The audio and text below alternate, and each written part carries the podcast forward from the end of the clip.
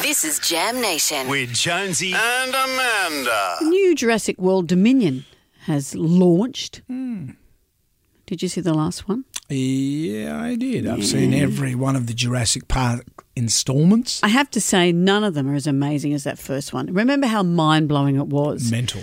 It was incredible to see these dinosaurs come to life. Mm-hmm. And I'm not talking about the actors. No. Good old Sam would appreciate that.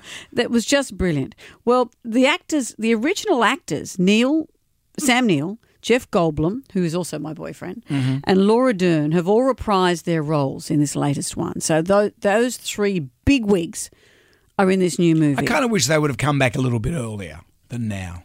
Well, Chris Pratt and all of the new gang are still there, Yeah. but these guys have reappeared for this one. And they're all enjoying being together again and doing the promotional stuff. And there was a great interview with the New York Times where Sam Neill said the last time he saw Jurassic Park, the original film, he was sitting beside Princess Diana in 1993 in London at Leicester Square. And he said, The last time I watched this in its totality was sitting beside Princess Di at Leicester Square. On the other side of me was my son Tim. He was 11 and completely swept away by it.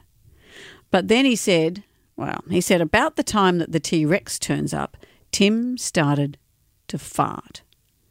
And the draft was drifting across me to royalty. He said, I spent the whole film in a muck sweat, thinking Princess Di is being exposed to the horrors of the little boy's fart, but she's going to think it's me. Oh, yeah. He said, I'm going to be subliminally blamed for my son's crimes, and I don't think she'll talk to me afterwards. He said, but she was very well brought up and she never mentioned it. So Jeff Goldblum sitting next to him through this whole interview, and he said, I've heard him tell that story a couple of times. It's amazing the lengths he'll go to to blame that boy. that poor kid.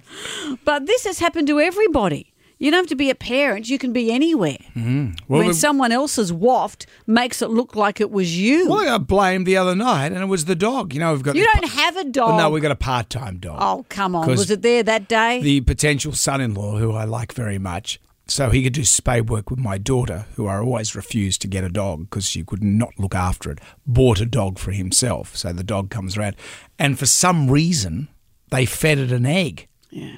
And we're watching telly, Celebrity Apprentice, and then this smell. It was the worst smell in the world. Everyone's going, "Oh, Dad." And it's not me, it's the dog. Mm. But isn't it interesting that they smell something awful and they think it could have Yeah, been it's you? not me. Well, there's history, obviously, for that they thought it could have been you. it's never me. It's never you. It's always like a treatment plant is nearby or a dog. And I, when I was a kid, uh, for years, we drove past an area and it always became, oh, that's where that horse died. Because the first time we went past, they said it's a dead horse. It's only a few years ago that my brother said, you know, dad farted.